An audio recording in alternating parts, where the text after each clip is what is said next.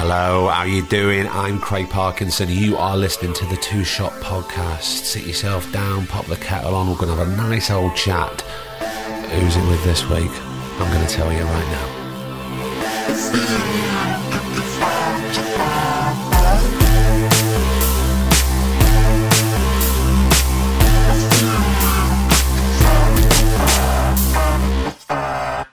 How the devil are you? Yeah, it's not Thursday, is it? It's Friday. Why is it Friday, Craig? Because I've been busy. No, not because of that other podcast. I've been filming and it's just been difficult pinning down guests.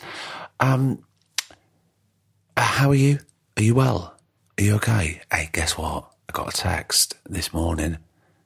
Dear Mr. Parkinson, we would like to invite you for your first vaccine jab. Yes, please.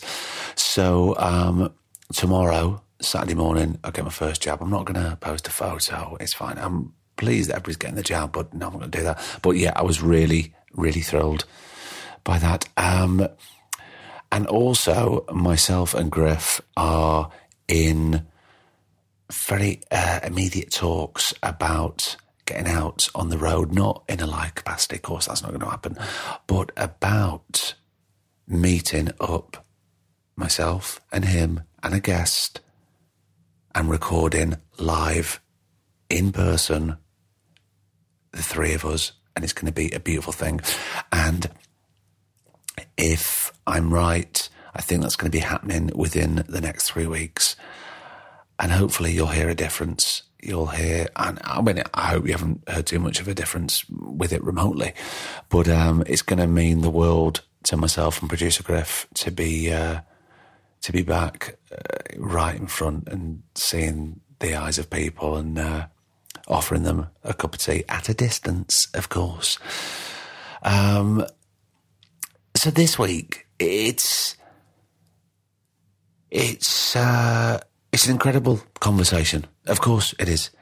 But you know how during lockdown people have been saying, "Oh, I've been tinkering, I've been writing this, I've been learning this, I got in touch with a friend of mine, I'm constantly in touch with her, but she squirreled away and wrote a play.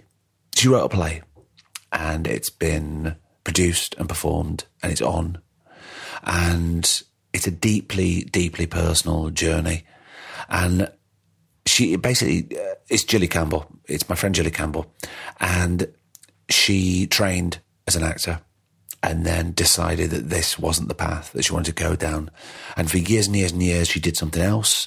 And then all of a sudden, she decided that she was going to write a play. It's about that journey. So it's about a creative journey and about where she was and where she is now. And I think it's a really important discussion. And plus, she's a fucking great laugh and one of my bestest friends in the world. And I'm not just plugging her. I think you're going to really, really enjoy this. So let's get to it. This is the Two Shot Podcast with the magnificent Jilly Campbell. Enjoy, and I'll see you at the end. Oh, Jilly Campbell, how are you? I'm good, Craig. How are you? Well, I am good, because I was filming this morning and I was out in Newcastle and I was at this farm and I got a text through and it said, Mr. Parkinson, we'd like to invite you for your first jab. So I booked that fucker and that's on Saturday. And then 30 seconds later, I got an email from a solicitor with a massive bill. So it's like, you know, swings and roundabouts. I was like, it's fine. It's fine. At least you're getting your jam. That's good. I know. I'm really, really thrilled. But how are you? I'm good. Just kind of coming down off a big high. And I want to talk about this big high. Mm-hmm. And usually I don't, you know what it's like with these conversations with this podcast. I don't want to structure it too much, but I think it's really important because of where we're going to go with this conversation, with where you are at now. artistically and where you've been creatively. Mm-hmm. So we're in Northern Ireland now, and that's where we're at. Mm-hmm. But it started off somewhere else, and I think it's really important that we go right back. Right back to the beginning. So let's go back to the beginning, because we're not in Belfast at the beginning, are we? No, we're not. So where are we, Jilly? Well, me and you are in... Oh, no, oh, I'm talking about you. Oh, right, okay. Yeah. Are we going back, like, to the very, very, very beginning? Or... And we can go back to wherever you want, but I want to talk about, you know, where you're at and where... You've written a play, yeah. Jilly. Let's not beat around the bush. Okay. And, you know, 3 years ago, you would never have said, I'm a playwright. Never. But now... I still find it hard to say I'm a playwright. Well, you know, The Guardian especially would speak very differently about that, considering it got 4 stars in The Guardian last week. And it's funny because throughout all the years of having these conversations, especially with actors, there's only been one other who trained as an actor or certainly learnt on the job as an actor and then decided to stop and retrain and do something else. Mm-hmm. So that's kind of where I want to go, and that's kind of what I mean about where we are right now. Okay. In your creative life. Yeah, well, I mean... Because there's links to your past which are connected to where we are now. In the current day. Yeah, yeah. It's funny. If you'd asked me what would make me become creative again after years of kind of dormancy, of not being creative. I mean, okay, I work in the art sector, but I work as a funder, as administrator, you know, somebody who spends most of the time behind... a desk and a keyboard. So if you'd said to me, okay, you're going to become creative again, what will it be? I wouldn't have thought it would have been a play kind of based on my childhood and based on finding out who my father was. But in a way, I suppose it's kind of apt that my story... something within me has been the catalyst to help me be creative again. You know, when we went to drama school together, you know, donkeys ago, I started off as an actor. To be honest with you, Craig, I wasn't bad, but I didn't have the balls to carry on. I didn't have the... I mean, I need to stop you there, and I'm not blowing smoke at all because I don't do that. And any listener to this podcast know that I will not do that. You were a year above me at drama school, and I looked up to you. You were a fantastic actor and also an incredible singer. You had huge amounts of talent. And that's not the first time I've said that. Of course, I'm saying it over a public forum this time, but... I know, but I don't think I had the... Like most people coming out of drama school, you know, suddenly you're out in the big... kind of world and trying to find your feet and get an agent and all of that kind of stuff. And and I think I found that really hard. I found the kind of instability of the life really hard. And I don't know if it's because I didn't necessarily have a great deal of stability while I was growing up, but I kind of felt I couldn't live this life of not really knowing where my next paycheck was going to be. And like... I think in a way I didn't have what it takes to keep on going, so I left it. Do you mean that sort of nomadic lifestyle that is, you know, putting your foot out into this world and going, well, it's not 9 to 5? Yeah.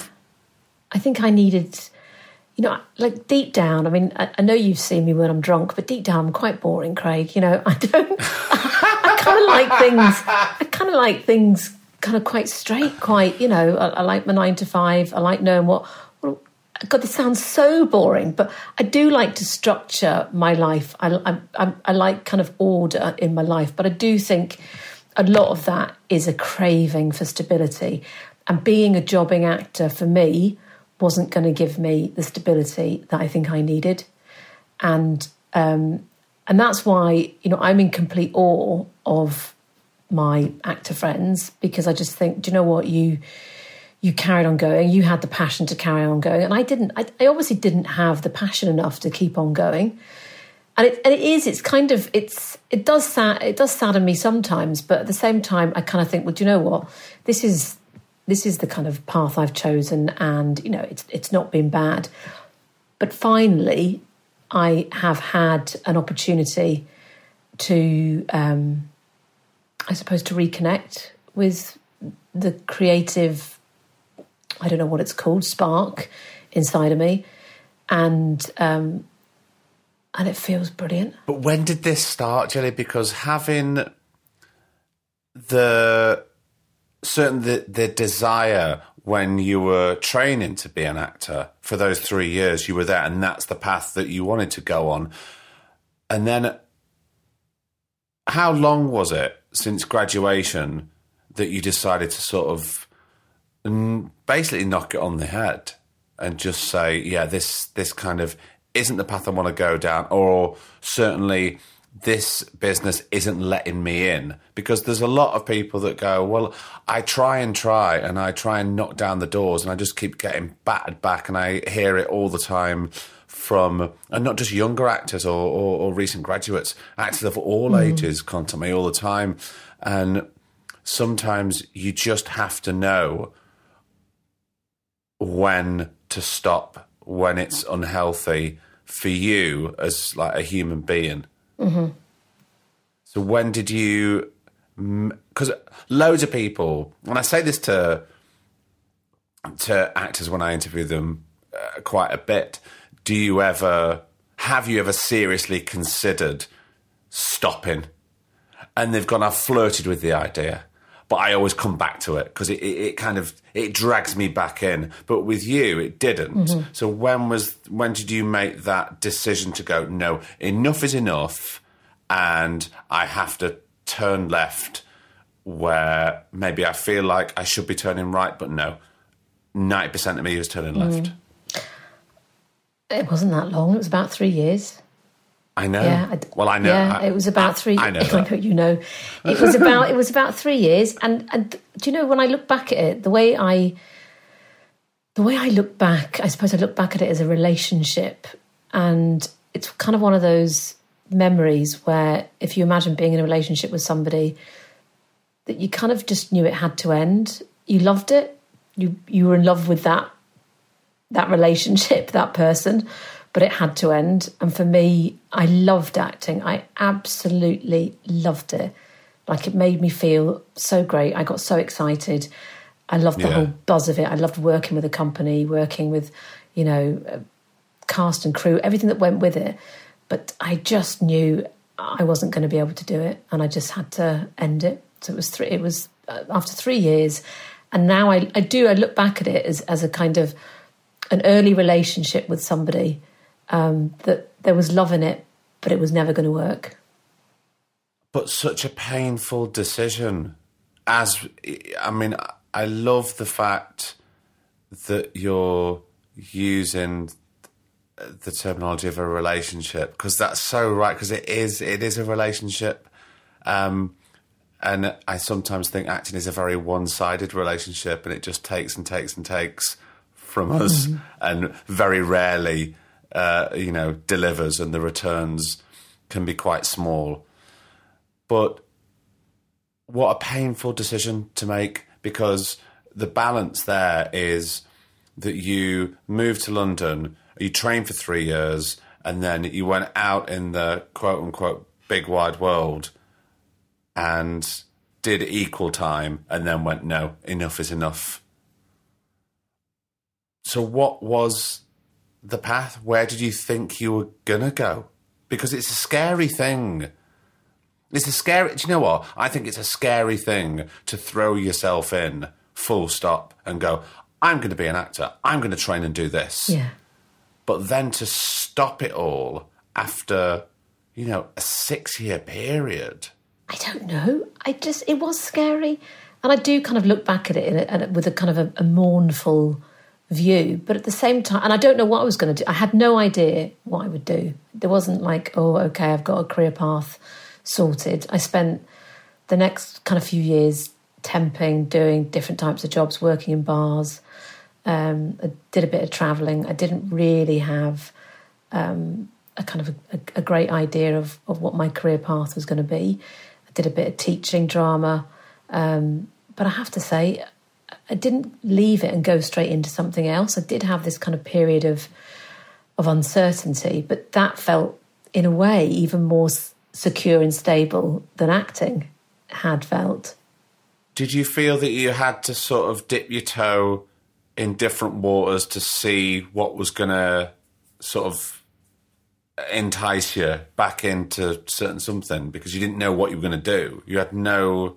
I think there was an element of that. I mean, I remember, you know, doing different jobs. I was working in a bookshop and, like, they offered me, they said, oh, you know, would you like a permanent job? We'd like, you know, to give you a permanent job. And at the time I thought, God, that'd be really good, you know, working in a bookshop, you know, on a permanent basis, having a proper job, regular income. And I thought, no, it's not really what I want. I tended to be really good also at doing jobs like, you know, working in a bar or waitressing. When I look back at it, I think, do you know what? I actually was quite good as a waiter. You know, there was... I just sort of tried different jobs out, but I wasn't really... I had no career focus. I didn't know what my career was going to be. Was that you weren't, even though by your own admission you love stability now... Was that something that you craved for then, or something that you just didn't know about, that you wanted stability? I think it was a mixture of both. I think I didn't know what I was going to do, but I desperately needed stability. I really wanted to be stable in a job and love it as much as I possibly could. Because you were still quite young at this point. Yeah, I was. I mean, yeah, sure. I mean, you're young now. What we're talking about, it's like, I know, it's like then. Yeah. It's like you. Let's talk about where you are. You're in your 20s. You're still in. You're in your 20s. I was in my 20s then, and I got to a point where I just didn't know what I was going to do. And as I said, I've been doing a bit of teaching, kind of keeping my hand in, so to speak, in the sector, but not in a real kind of particularly meaningful way.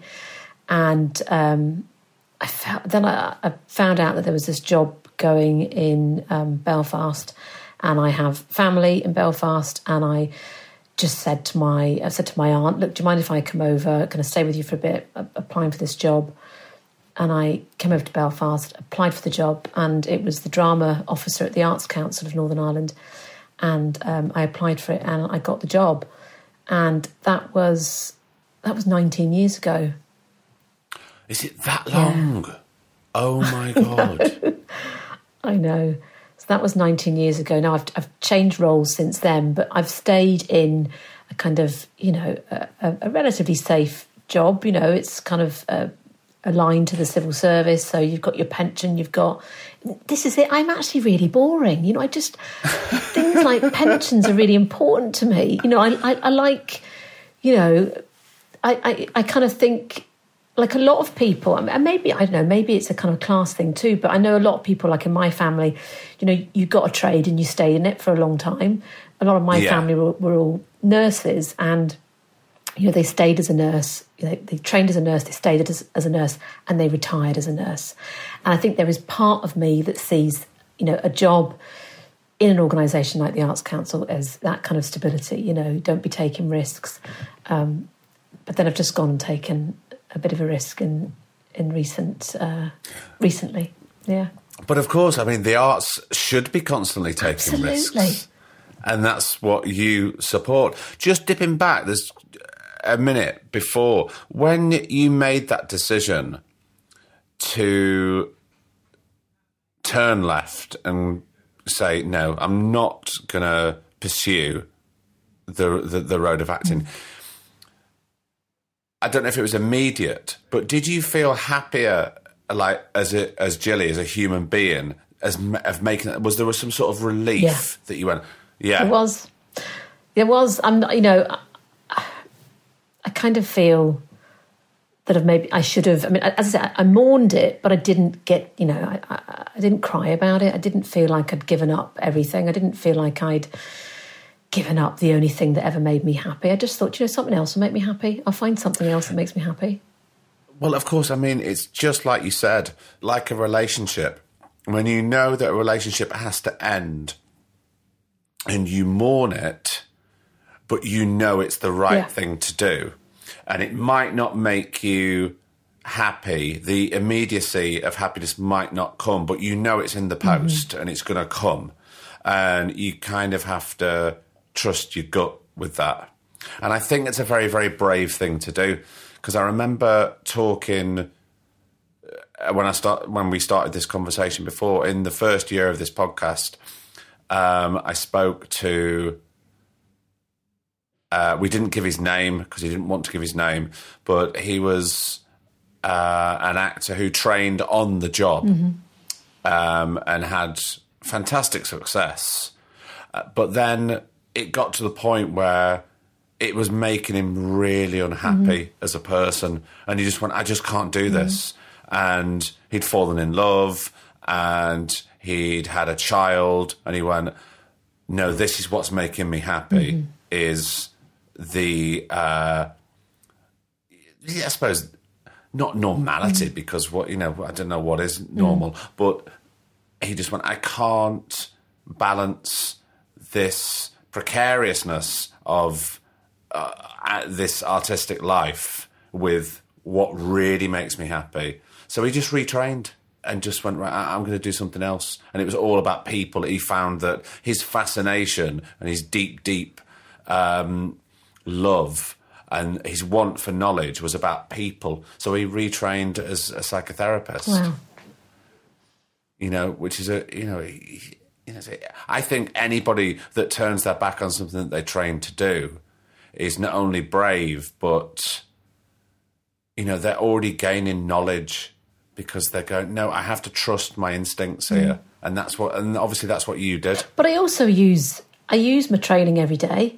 You know, I use what I did at drama school every day, the acting, you know, in meetings, in presentations, in, you know, talking to big audiences, you know, negotiating, you know, all sorts of different kind of platforms and opportunities. I have to say my acting has always been used. You know, it's not something you just... It's a skill. It's like any skill. If you've learnt it and, you know, you've worked at it and you've developed some techniques, it's something you will always carry with you.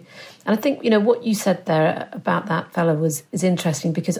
I do remember, for me, making a very conscious decision that if I wasn't going to be able to do something that I loved kind of all the time, then I didn't think I'd be able to cope with doing it. And I think that was the kind of crux about why I stopped doing it. And there was also things like, you know, God, I hope things have changed a bit now, but, you know, I remember... the agent I had, which was, you know, a good, reputable agent, but simple things like, you know, I remember once going in to see into the office and they hadn't seen me kind of in physical form for, I don't know, maybe 2 months. And I got this, you know, you're putting on weight, you know, you need to lose weight. Oh. And, you know, that was, I just thought, God, if I have put on weight, I've maybe put on a few pounds, but there was nothing, you know, major. And I just thought, I don't think I can live like this. I don't think I can live, you know, constantly worrying about, you know, my weight and my appearance. And I know, you know, there's a certain amount of, you know, kind of grooming in the acting industry. You know, you kind of got to be fit, you've got to be healthy and all those things, but... I just thought, no, I can't have this kind of pressure of needing to be a certain size. And I found that hard to deal with. No, I mean, we're going back, what? I mean, how many years? 20 years? 20-odd years ago, yeah. 20 years ago. No, I still hear that comments like that are made.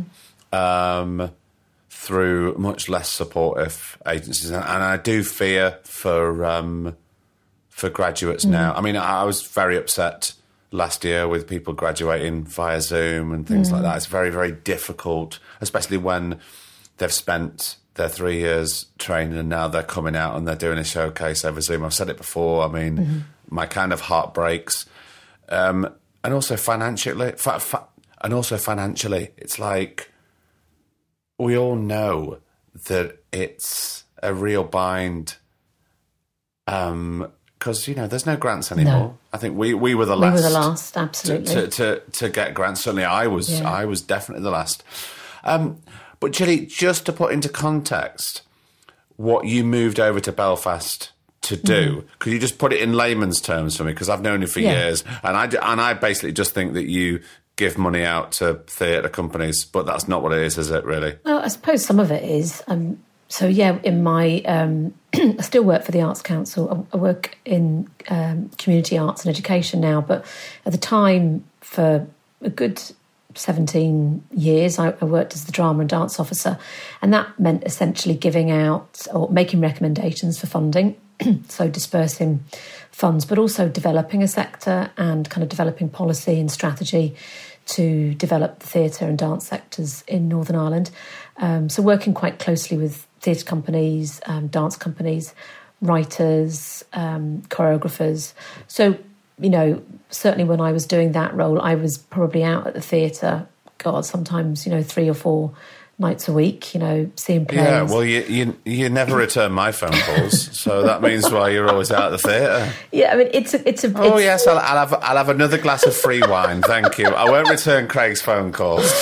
I know. You know, it's been strange this year, suddenly, you know, not going to the theatre as much and not going out to see stuff, but now seeing stuff, you know, online or digitally or the new kind of hybrid. But yeah, my job essentially was about kind of dispersing public funds and also trying to help develop the sector here in Northern Ireland. And, you know, you were talking before about the fact that, and I absolutely agree with you, that your skills that you learnt and trained as an actor never leave you because they're there, they're your sort of core. Are you using that in your position now to spot new talent and also people that are maybe trying to fake it a little bit? Can you weed that out? Yeah, do you know, I don't think you get many people faking it. I think everybody, you know, anybody who's putting it out there is wanting to do well. Okay, all right, yeah, I know, right? I know everybody wants to do well. Yeah. But let's be honest, there's a lot of shit. You said that, I didn't. I did say that. I put it out there. Look. No, I know. There is a lot of shit. Yeah, but full stop. I suppose my job is to try and address, if there is shit, address it and try and help find kind of pathways to improve upon any shit. But to be honest with you, do you know, like, I'm now at the stage where, you know, you've got younger, or not even necessarily younger, but emerging artists coming through with new ideas, new ways of working, which I have no idea about. You know, I don't know what they're doing or, you know, what kind of technical equipment they're using, but it's great work and I'm learning stuff from them. It's brilliant. But yeah, a lot of my time, maybe not so much in this role, but would have been about kind of, you know, supporting individual artists, writers, actors, directors, and trying to help them with their kind of career progression and develop their skills and develop their career. And do you know what? If you were to ask me what's the part of my job I love the most, I have to say it's working with emerging artists, you know, people coming out of training or deciding to start, you know, a career in the arts at any age, and sitting down and working with them and trying to help their career. I love it. I absolutely love that feeling. And then when they produce a piece of art and it's brilliant, like, there's just no better feeling. You know, you feel so proud.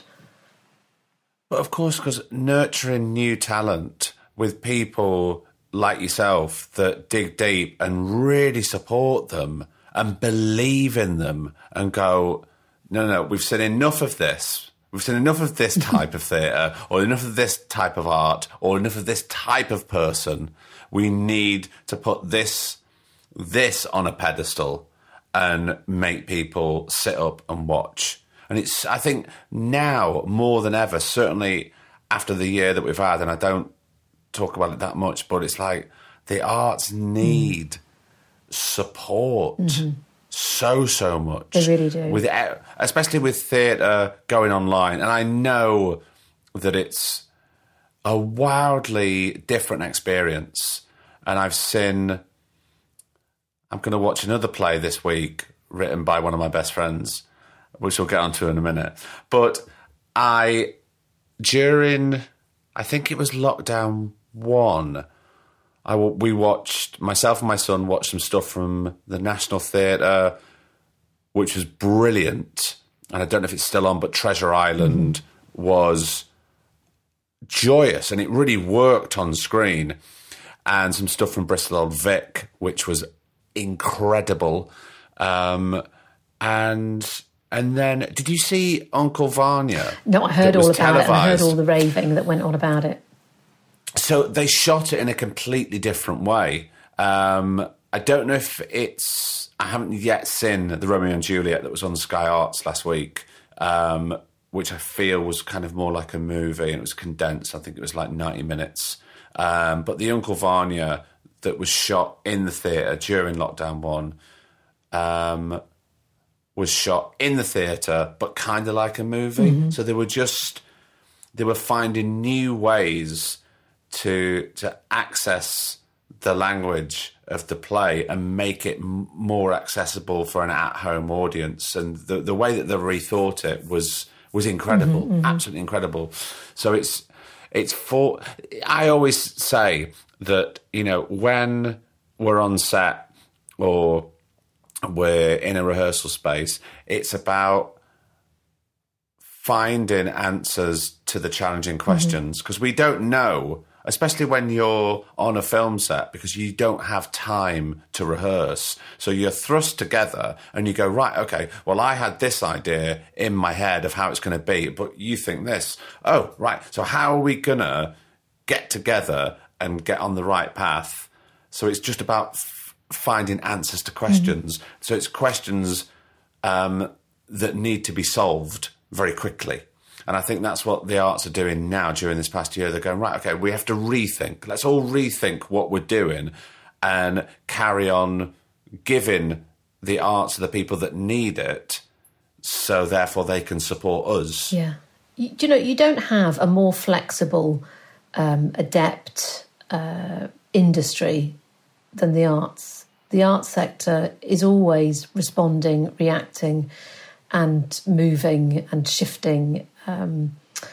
You know, there's one of the terms that I've heard, you know, bandied about is pivoting.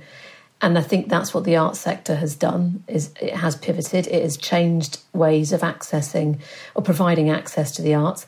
And I have to say, even though, you know, I know we all miss live theatres, we miss everything about that communion of going into the theatre, there have been some really important positives out of theatre happening online. And for me, it's about seeing there being more accessibility for people, particularly older people, disabled people, who might not have easily gone to the theatre or been able to access the theatre. Now they've had it in their rooms, you know, they've had it beamed into their living rooms. And I don't think we should forget that audience. I don't think we should forget when, you know, hopefully things do go back to a new normal and, you know, we go back into theatres. I think it's really important that we still provide a more accessible form of theatre. And if that's via Zoom, online, you know, however it's presented, I think we should still do that, because I know that there are people out there who have probably seen more theatre in this last year than they've seen, you know, in the last 10, 15 years. And it's purely because it's gone online. And also for the price of, what, a couple of pints? Absolutely, yeah. Which is one thing that I've always sort of flown the flag about, certainly for younger students and young people who I feel need to get into theatre more. And I'm just focusing on them for a minute, who don't have a lot of money, especially in London, where, you know, the prices are astronomical and they need to go and sit and be inspired and learn, especially if it's something that they want to go, if it's a path they want to go down, they need to go and see these great actors mm-hmm. or these new emerging talents on stage. But to ask, you know, certainly, you know, drama students to pay. I remember, and I've said this before on the podcast, I remember when I saved up like £27 to go to the Donmar Warehouse, and it was the most money I've ever paid. Mm-hmm. I mean, I've paid more, but at that time, to go to Donmar Warehouse, and it was like I paid £27. That was like, you know, it was like when we were students. Mm-hmm. It was like that was like a lot of money. I remember when. Do you remember when I was? This is. I'm going off piece now. Do you remember when I worked in Pizza Hut? I was about to say, like, you've basically fed me for at least a year, I think, when you worked in Pizza Hut. So I, for the listeners, I worked in Pizza Hut in Wood Green, and it was just North London, and myself and Jilly lived on adjacent streets, mm-hmm. didn't we? Yeah.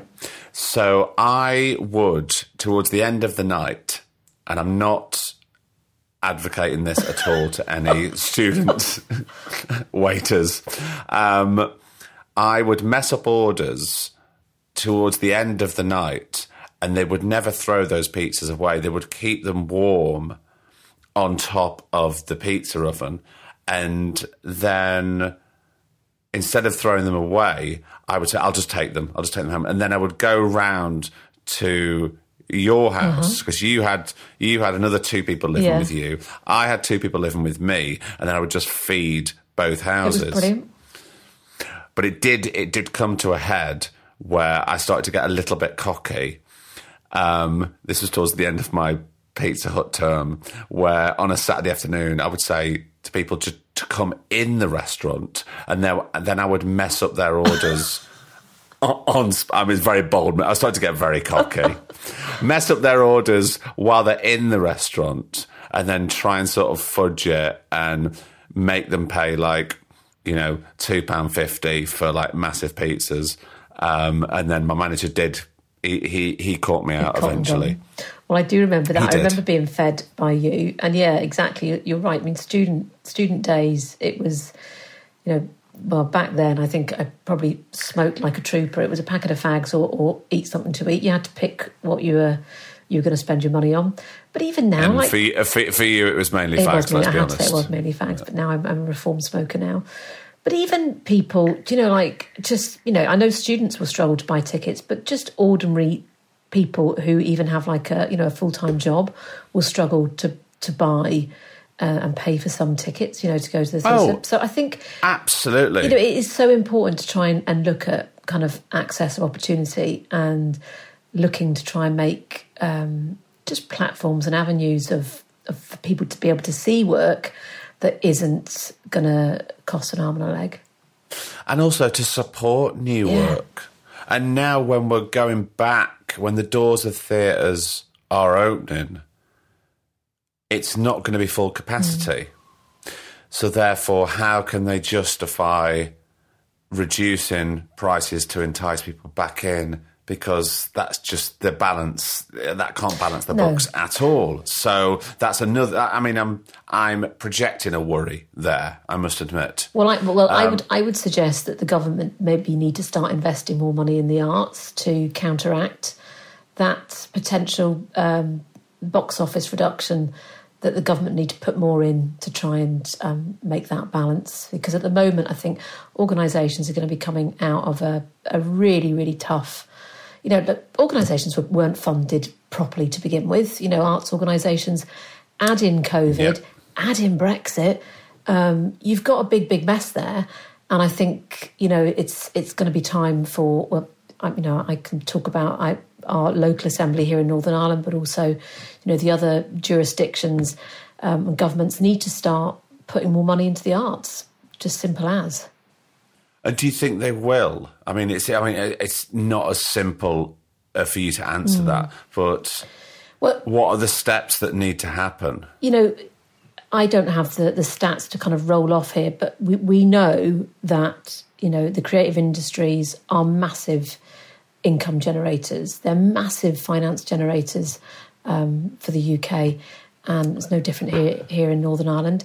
And, you know, if we don't invest in them, if we don't put money into the arts, well, you're not going to have people, you know, writing books, creating films that you want to see on Netflix or, you know, at the cinema. You're not going to have those big, beautiful buildings we have out in the streets aren't going to be full of artists and audiences. It's just they will have to put their money up. They will have to start putting more money in, because otherwise the sector can't survive, and it will go. You know, it will simply go, and people will start looking at other industries. And I think, you know, as one thing, any civilised society should have really good, high quality access to arts for everybody that should be affordable. And I think those are just really simple, basic things that we should have. And, you know, what have people sustained themselves on in lockdown? They've sustained themselves by reading books, watching film, watching theatre online, music. Those are the things we need. We need really good deliveries from Sainsbury's and Tesco's. We need, you know, we need the fantastic NHS. We need all those really important public sector workers, and we also need the things that sustain us emotionally, spiritually, you know, that get us through, and that's the arts. Content. Yeah. And it's coming, and that's what we need. Mm-hmm. Now, speaking of content and speaking of you, and we've touched on where you're at and where your journey's sort of been. And you kept this from me, and I didn't know for a long time. How did you decide to pour your heart out into a play? And was it actually intended to be a play? I don't want to talk about the journey mm-hmm. of this, because having spoken about, right, I'm not going to carry on doing what I trained to do, I'm going to do this. Then you do what you do in the Arts Council for so many years.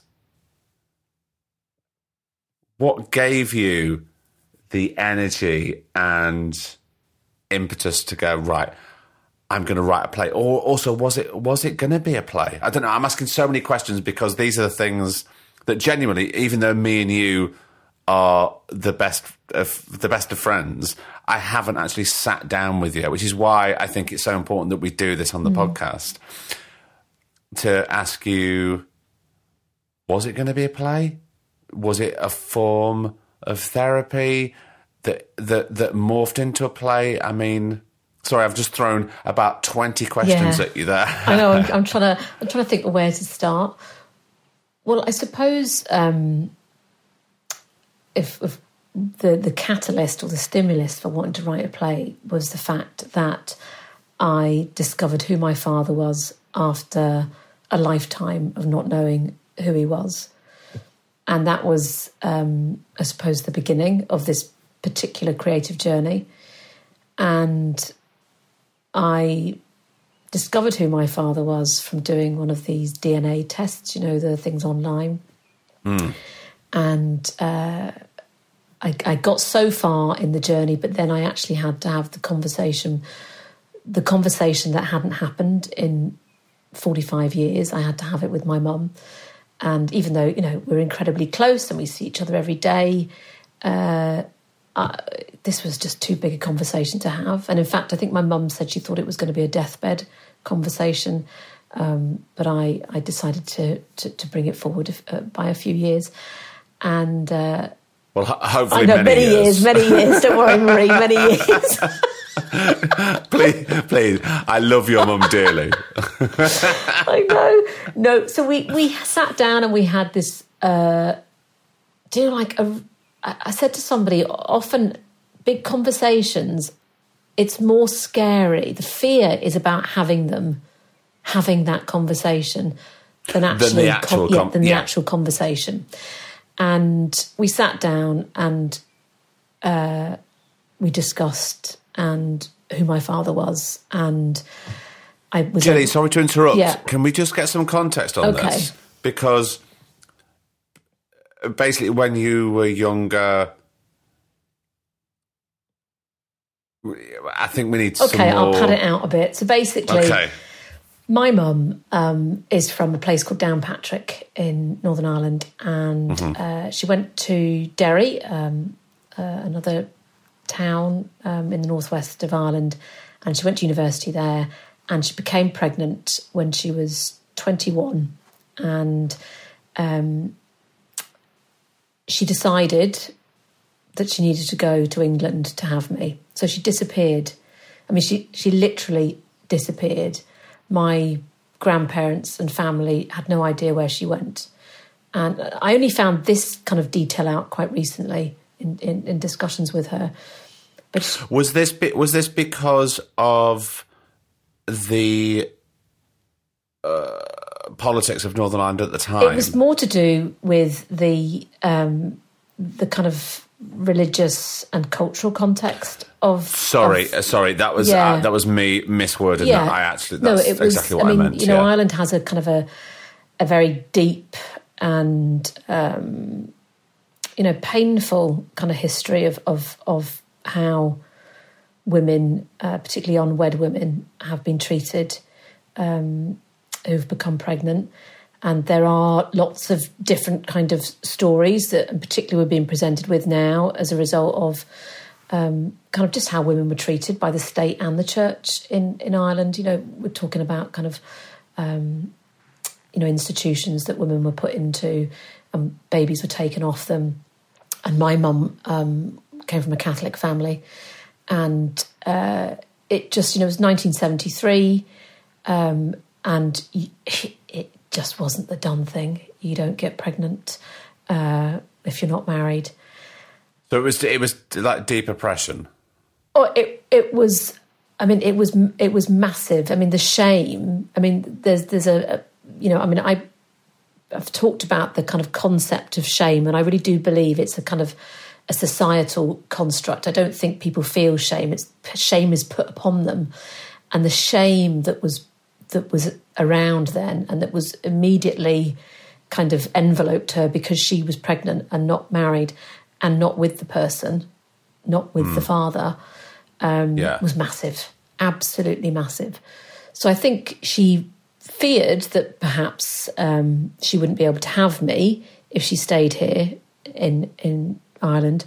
But also I think she felt the only way she could have me was by going to England. So she got on a boat and went to London and then got on a train to visit Oxford to see what it was like, because she had this kind of romantic idea of what Oxford was like. And who did she know in Oxford? Nobody. So she... Jesus Christ. I mean, it is the bravest move. It really is. And, you kind of... a selfless move. Because it wasn't about... It was about... At this point, this was about you. Yeah. Oh, it was. It was about your future. Yeah. It was all about you. It was. Oh, my God. I mean, she said since that, Oxford was this kind of romantic place in her mind. And also, she kind of felt that it was the... people say it's the kind of home for lost causes. And she felt that was the place she had to go to, that she could... almost be invisible there too, because it was this place where so many people went to, of all different backgrounds and, religions and countries and ethnicities. I think she felt that she could probably go, she could turn up there and be invisible. But also be accepted. Accepted, and absolutely. But nobody would say, there's your woman from Ireland who, from Downpatrick, who isn't married and has a bastard. Because that's what I was. I was a bastard. I was illegitimate. Those were the terms that I grew up, not necessarily having people throw them at me, but I knew that those were terms that were connected to me. And I suppose, what she went through, I mean, my mum is her, she's quite quiet and, people think, oh, she's shy and she's quiet. But you know what? She's the strongest woman I know. She so is. And once you get her opening up on a conversation. Mm-hmm. My God, she's so fiercely intelligent mm-hmm. and passionate. She has great knowledge, and she also has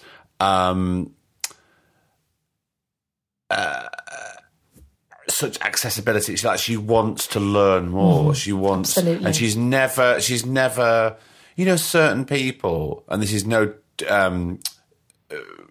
a derogatory slate to your mum at all, but certainly men and women of a certain age, of a certain viewpoint, mm-hmm. and it can't be shook. I know what I know, mm-hmm. and this is what I know. And it's like, some people go, and your mum's one of these, oh, I didn't think of it like that. Yeah. Actually, she welcomes the knowledge in. Yeah. Oh, she's always learning. I mean, she's constantly...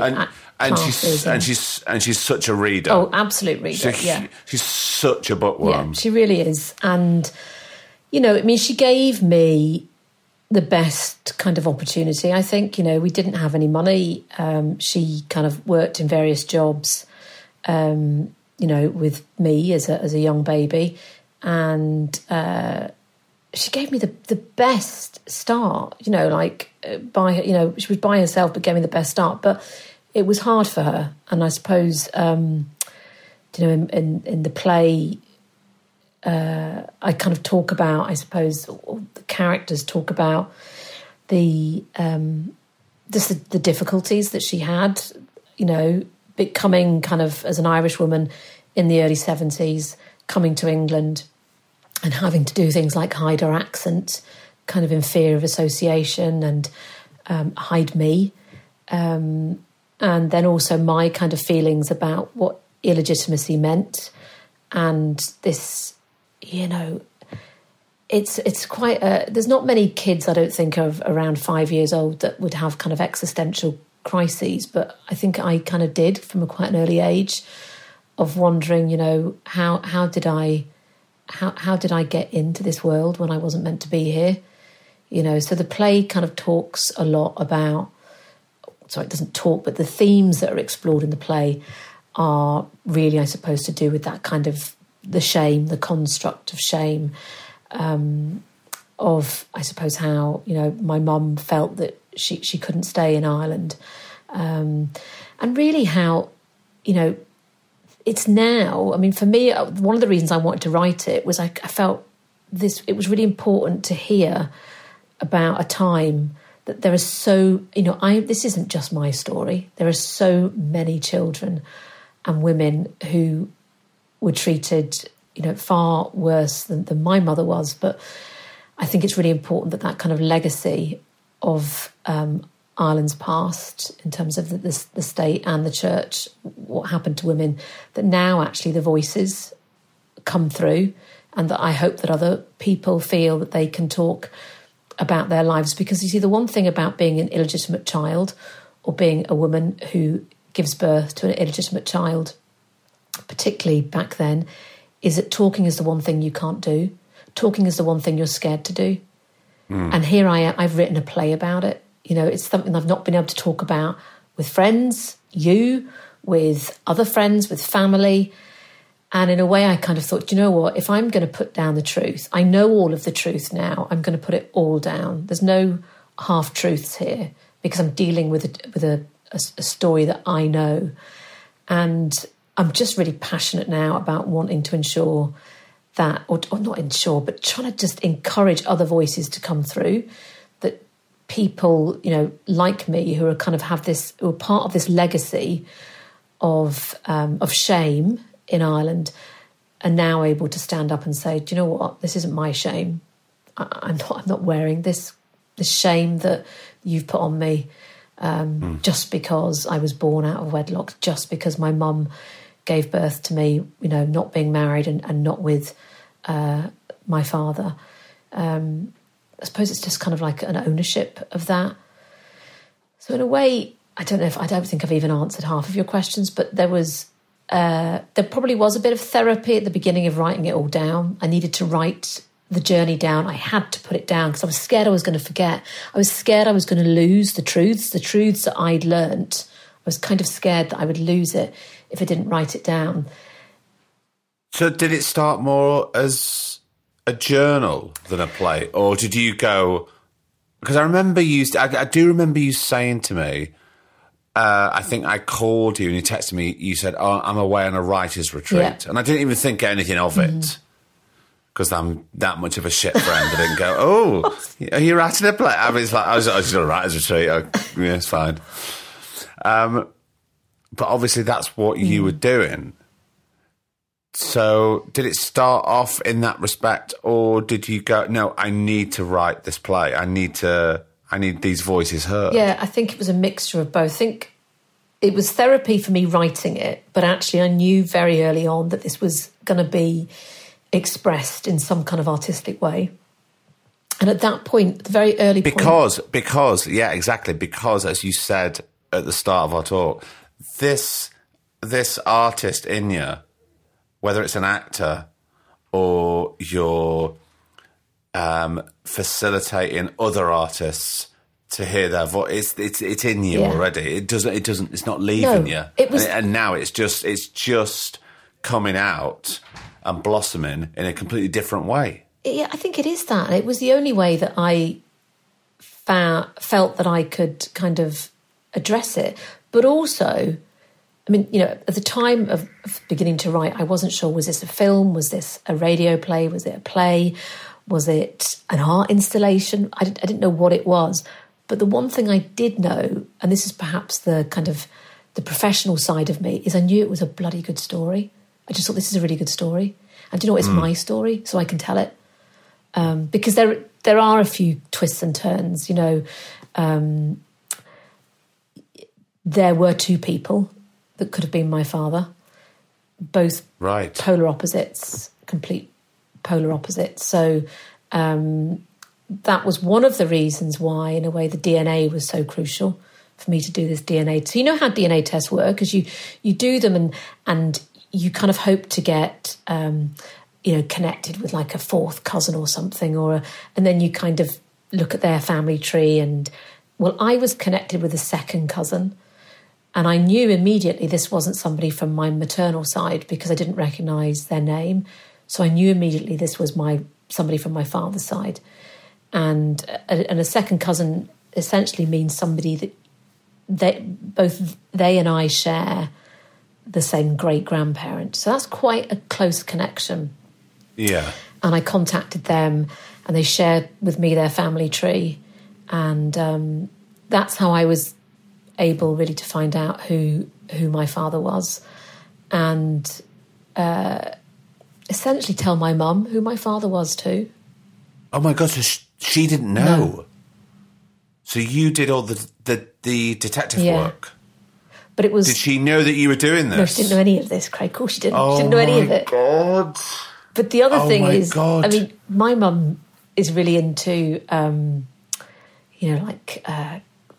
Line of Duty, crime drama. You know, she's really into kind of crime drama. And we all are, Jilly. We've got to talk about Line of Duty. But one of the things I said, she thought that my father was the other person.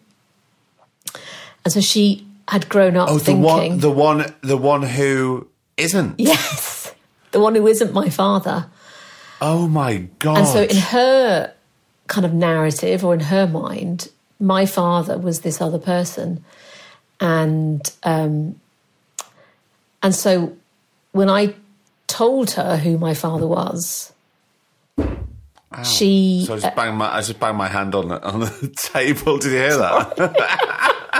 Right at a crucial point, Craig. I know. Sorry, mate. Go on.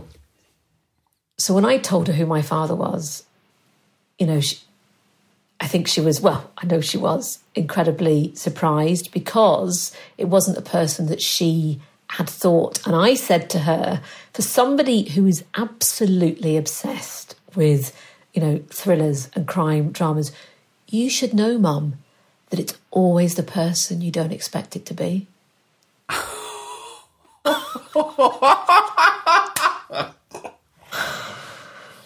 Oh, my God. I mean, that must have...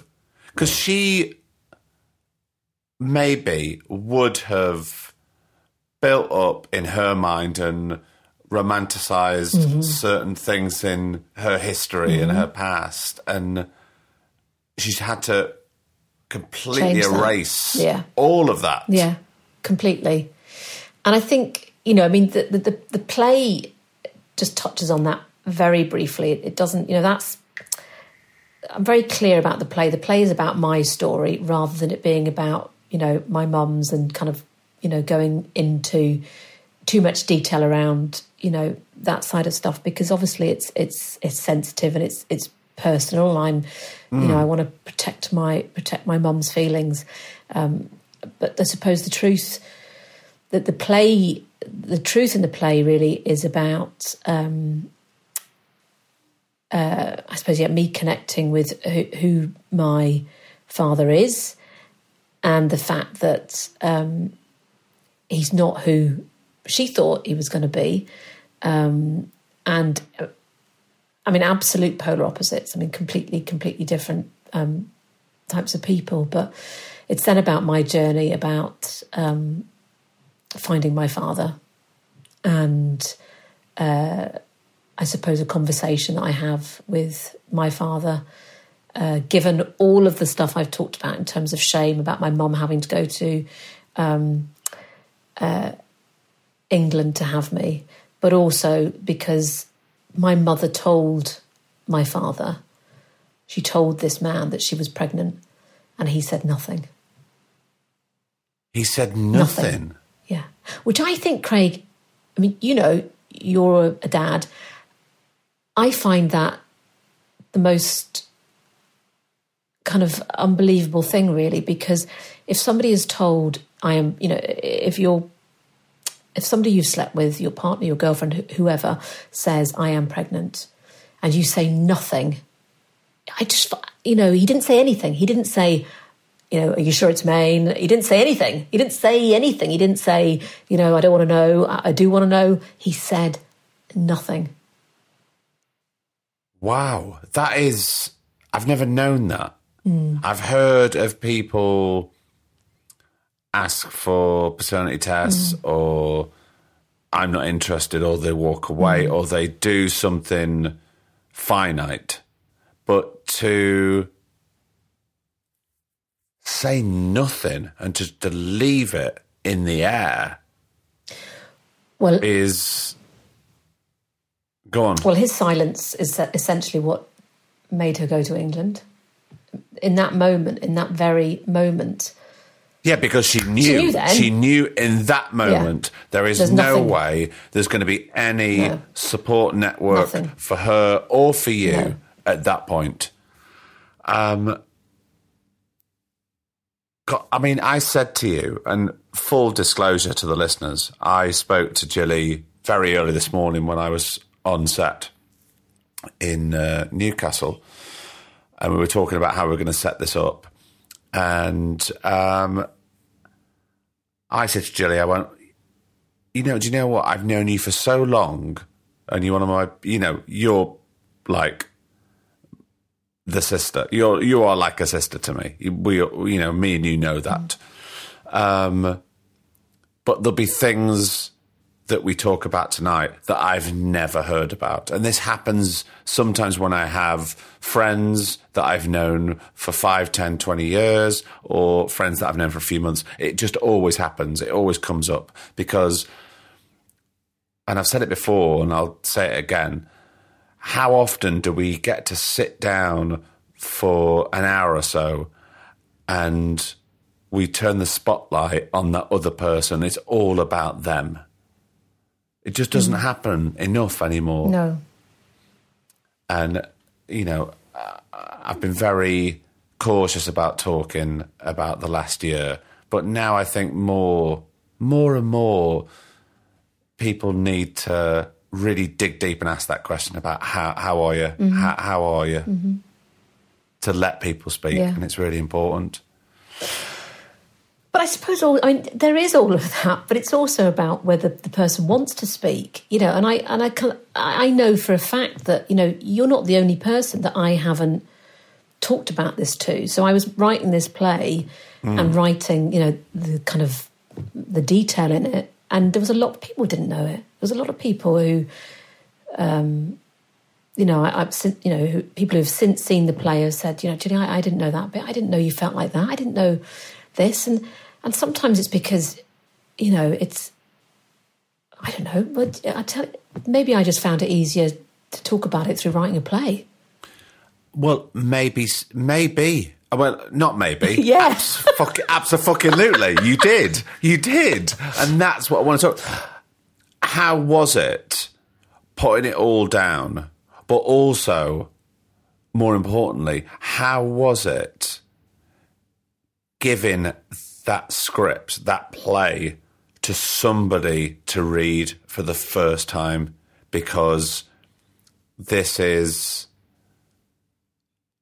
as personal as it could possibly be. Mm-hmm. And you've said that there are things here that people don't know. The people that love you and are the closest to you, you're giving that to somebody to read for the possibility of now we know what it's become. Yeah.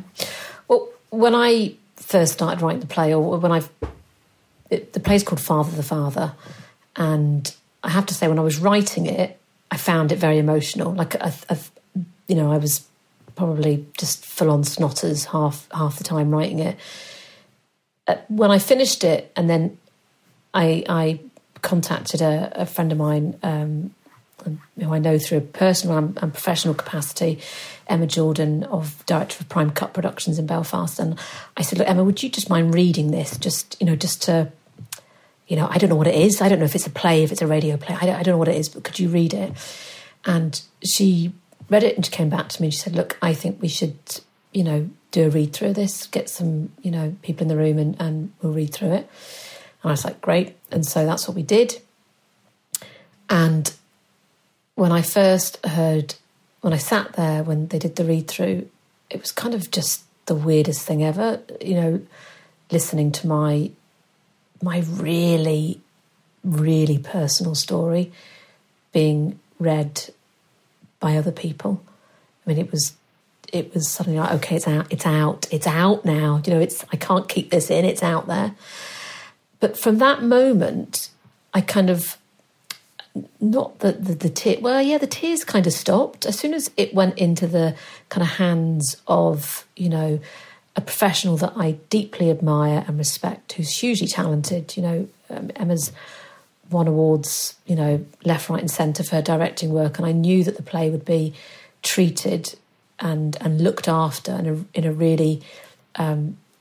And respected. But also, there were bits in it that, the play wasn't 100% perfect. There was work that needs to be done.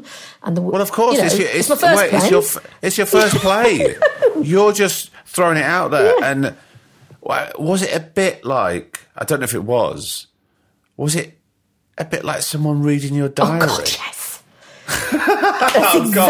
That is exactly. It just came into my mind and I was like, oh my gosh, someone reading your diary. But, and but a diary that maybe you would have written when you were younger and it was a bit more kind of, flowery and, a bit more descriptive, that you had time to write about it. I had to create time to put this down.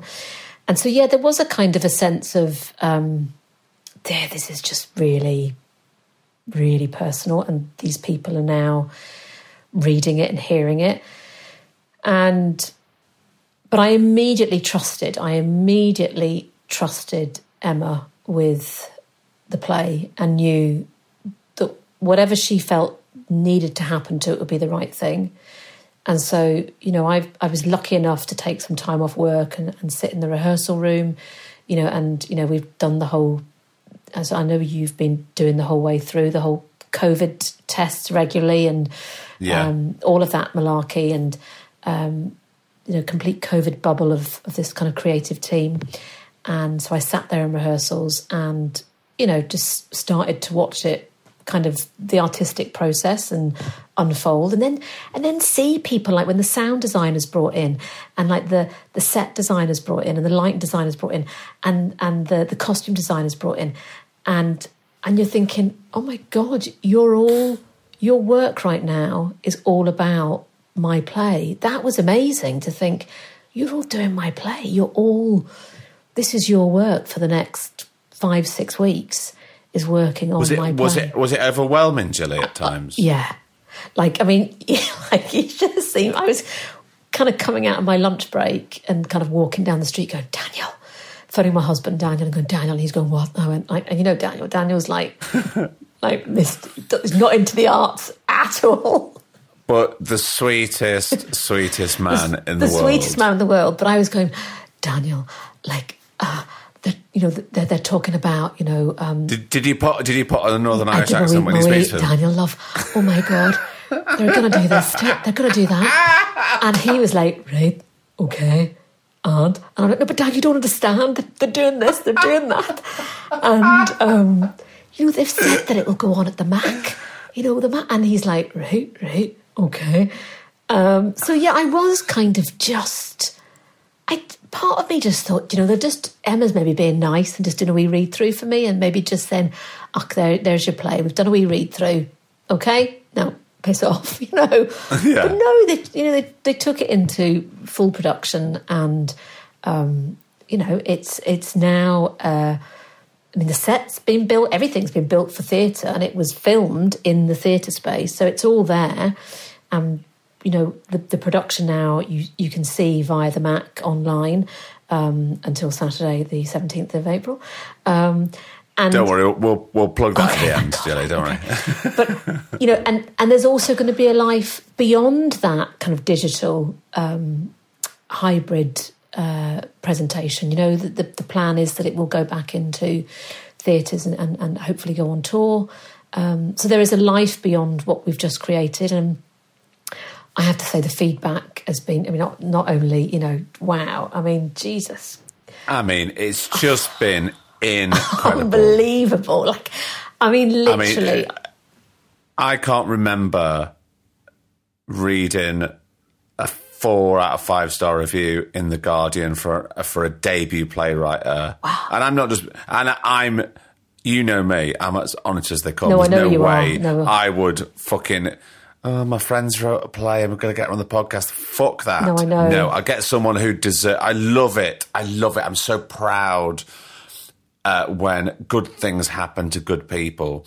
And the fact that you've done this, and I got really emotional when I read that review in The Guardian. Did you? Yeah, I did. Because the end line of that review was something like... I can't quote it. It was something like...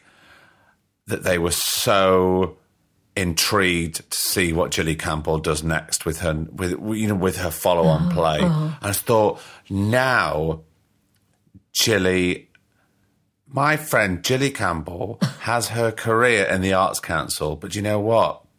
Now she can hold her head up high and be proud to call herself a playwright. And... I read reviews of my mates on the telly all the time, and I'm absolutely thrilled for them. But to put yourself out there in this, you know, a diary form, and for it to be so fucking personal and could possibly be quite heartbreaking for other people, to put yourself on the line and do it... it is overwhelming for me as a friend. And I'm immensely proud of you. Well, that's very kind of you. And, you know, I mean, the one thing I will say, and it is really important to say, is, you know, it was absolutely amazing getting a 4-star, you know, review from the stage, 4-star review in The Guardian. But it's not just down to my writing. I have to say, we had the best actor, Abigail McGibbon, who plays daughter, the role which is in the play, and the best creatives involved. And, you know, they made my play, which, you know, was good and is good, but they made it better. And that's why it's 4 stars. It's everyone involved in it. But it's all about support. Yeah. If people believe in something and they trust it, yeah. We're all sort of pulling together in the same direction. Mm-hmm. But the core of it is your bravery of writing a play for the first time. It's your debut play. Mm. And it's great. I think it's amazing that everybody's just rallied around and gone, I'm into this. This is a fucking great play. And I'm going to put my artistic vision on the line, and I'm going to come into it, and we're going to pull together in this direction. We're going to put it on. But the nucleus of it, the core of it, is you. Mm-hmm. And that's what... And I love and I appreciate what you're saying, and I wholeheartedly agree. But this podcast is about you as a debut writer, and it's hopefully... You know, because we all hear... And certainly during lockdown one, oh, I've learnt Spanish, oh, I've written a play, or I've done this. Great, now do something with it. Well, you'll be pleased to know that I do have the germs of ideas for another play. And there's no way after what I've done, the buzz, the excitement, but also, you know, I feel I can say this because I'm... you know, the wrong side of 45, I'm nearing 50. And do you know what? One of the things I feel now as an older kind of middle-aged woman is I am going to be proud of myself, and I am going to say there are things I'm good at. There are things I'm shit at, but there are things I'm good at too. And I do think you know, it was great for The Guardian and the stage to say, do you know what? You're a writer. But I feel I can say, maybe I've only been able to say this at the end of this interview. I don't know, this discussion. I am a writer. I am a playwright.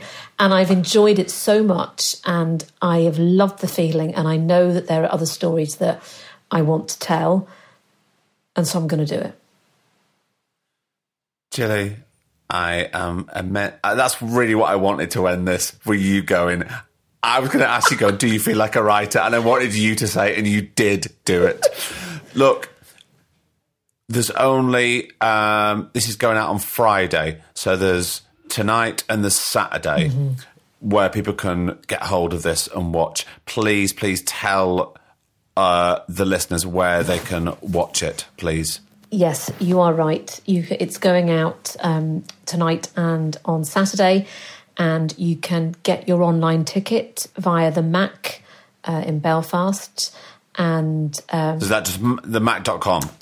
Let me just double check. I should have had this. Well, don't worry. We'll put it in the blurb. Okay, it's fine. But if you Google The Mac Belfast, yeah, I think it's W. I mean, let me just double check. Let me just quickly do it. I feel like I should have had this. It's the MacLive, the MacLive.com, and the play is called Father the Father, and it's who's it by? It's by this woman called Jilly Campbell. Have you heard of her? I don't know. Not when she speaks like that. No, I haven't. But it's 45 minutes, it's online, and there's a range of ticket prices, I think from £5 up. So it's nice and accessible, which is what I wanted to see so that people can afford it. Amazing. Jilly, thank you so much for coming on the podcast. God, thank you. It's just been gorgeous, and I really hope people have enjoyed this. And yeah. I love you so much. I love you too. Okay. Bye, Jilly. Bye-bye.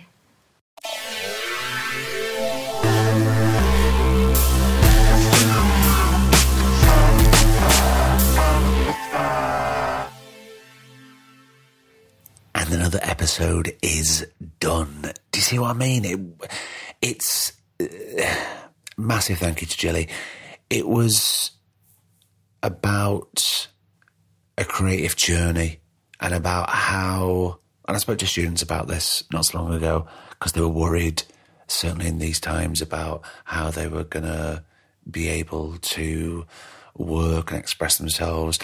And that's the thing, the creative journey may not manifest itself in the way that you had thought. It will happen when it happens. And that's why I thought, well, Jilly's now become an official playwright. She can stick her flag in the ground and go, do you know what? I may have trained as an actor, and I may have worked in the Arts Council for like 19 years, but now I'm a playwright and I'm in my late 40s. So I really, really hope you enjoyed this episode. I loved it. And as you can gather, you know, I've known Jilly for many, many years and I love her dearly, but there is, and I think I said it in the episode, there are so many things there that I didn't know anything about. And that is the joy of spending an hour or so with someone and turning the spotlight on someone. So when you're going out with friends and people you haven't seen in ages, to pubs and restaurants, or you're going out for a walk in the park, you know, maybe turn the spotlight on them for a bit and see how they're doing. And we might all learn a bit of something. And that's not me preaching. I'm just saying that's what I do. And I've been doing it for years on this podcast. And it's an absolute gift. And I love it. So look, thank you so much for downloading and subscribing. Tell your friends that we're here. We have got some more cracking episodes to record very, very soon. And I really hope you can come and join us. So look, until then, I've been Craig Parkinson. He's been producer Griff. And this has been the Two Shot Podcast. Take care. I'll see you next week. The Two Shot Podcast is presented by me, Craig Parkinson, recorded and produced by Thomas Griffin for Splicing Block. Our music, our brilliant music, is courtesy of Then Thickens. Cheers.